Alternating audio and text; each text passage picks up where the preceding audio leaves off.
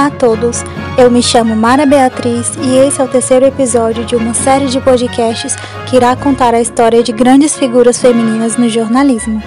No terceiro episódio, vamos contar a história de Nízia Floresta, considerada uma das escritoras pioneiras na história do feminismo brasileiro. Nízia nasceu no dia 12 de outubro de 1810 originalmente Dionísia Gonçalves Pinto, que mais tarde adotaria o pseudônimo de Nísia Floresta, passou a sua infância na pequena cidade de Papare, no Rio Grande do Sul. Aos sete anos de idade, Nísia entrou para o convento das Carmelitas, onde aprendeu a cantar, mas ela com certeza era diferente das outras garotas e se interessava mais pelos livros da biblioteca, e teve o total incentivo de seu pai, um advogado liberalista, e foi nesse convento que ela descobriu seu amor pela literatura, pela leitura e pela educação.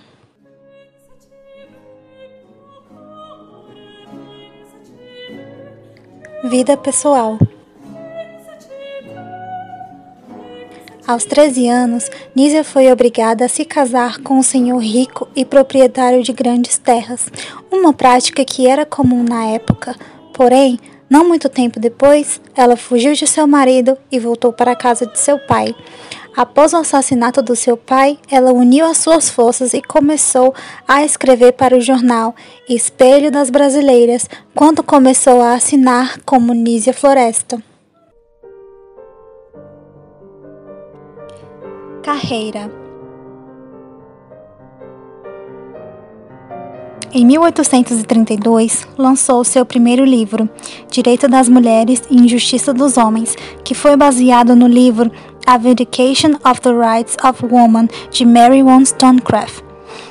Nízia era defensora dos direitos das mulheres e também da emancipação feminina, e em 1853 publicou o livro Opúsculo Humanitária, que trata sobre o assunto.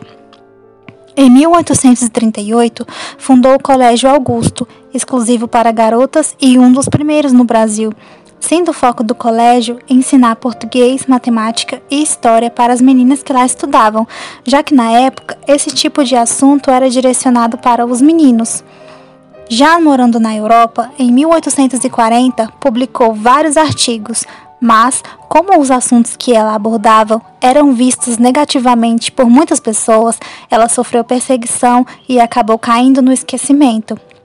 Nízia faleceu aos 74 anos na França devido a um quadro grave de pneumonia. O Nós Literatura fez um cordel contando a história de Nízia Floresta. Acompanhe agora. O cordel é uma poesia altamente popular. No Brasil chegou faz tempo, no Nordeste foi morar. Tem muita sonoridade e dá na gente vontade de em voz alta declamar. Então peço vossa atenção para a história que vou contar, que é de luta, dedicação e vontade de mudar. Nisa Floresta nasceu em 1810 na cidade de Papari, mas por conta da profissão do pai, quase não ficou ali Mudou-se para várias cidades, fugindo da perseguição, pois seu pai advogava contra os fazendeiros da região. Quando tinha 13 anos, pela primeira vez se casou, mas não era o que ela esperava e o enlace não durou. Alguns meses depois, seu marido ela deixou. Sua família recebeu de volta sem fazer questionamento e aceitou sem revolta a anulação do casamento, o que não era nada comum de acontecer naquele tempo. Casada e mal falada pelas más línguas da cidade, Nízia perdeu seu pai aos 17 anos de idade. Por defender a minoria, assassinaram-no com crueldade. No mesmo ano em que aconteceu esse feito, o cupido do amor fechou Nízia no peito, e ela apaixonou-se por Manuel, um estudante de direito.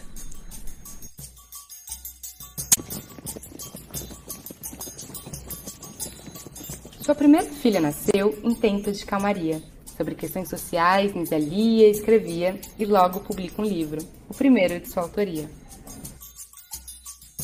Mas esse período de paz não durou o esperado. Por conta das ameaças do marido amargurado, que queria processá-la por ter sido abandonado, mudou-se para Porto Alegre, com a filha e seu amado. Longe das ameaças e fazendo o que sempre quis, Nisa sentia-se segura e feliz. Até que a morte do marido fez Nízia perceber que nem tudo era tão perfeito como ela pensava ser. Viúva com duas crianças, mudou-se para o Rio de Janeiro, sem perder as esperanças do seu sonho pioneiro. Lá, fundou um colégio para meninas com ensino de qualidade igual a que só os meninos tinham numa sociedade patriarcal.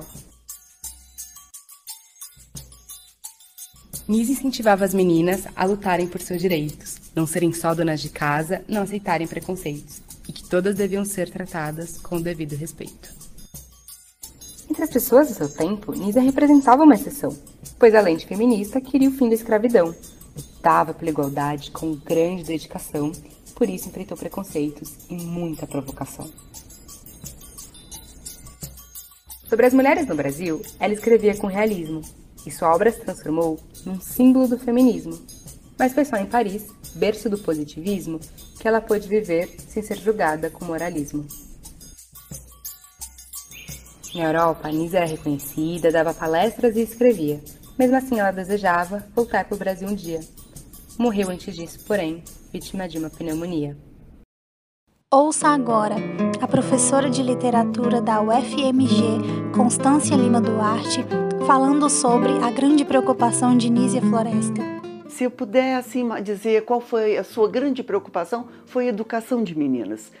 A educação de meninas foi a bandeira levantada pelas primeiras mulheres que tinham, tiveram consciência, que tiveram acesso à educação e tinham consciência do, do, do universo de, de analfabetas que predominava entre elas, entre os sexos. Ela foi dona de um colégio no Rio de Janeiro, o Colégio Augusto, que durou mais ou menos de 1838 a 1855, 17 anos de existência, que foi um dos principais da corte. E esse colégio de Nízia Floresta, ele é interessante, ele foi muito importante, porque ele ele ousava ensinar às meninas uma educação tão quase tão boa, tão no mesmo nível que a oferecida aos meninos. Né? A educação das meninas baseava-se naquele tempo, quando começou, nas mal mal alfabetizar no ensino das primeiras letras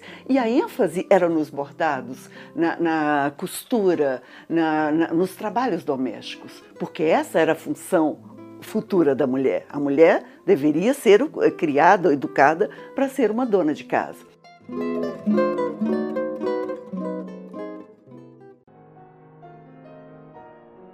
Homenagem No Brasil, Nízia não foi esquecida, mas sim homenageada.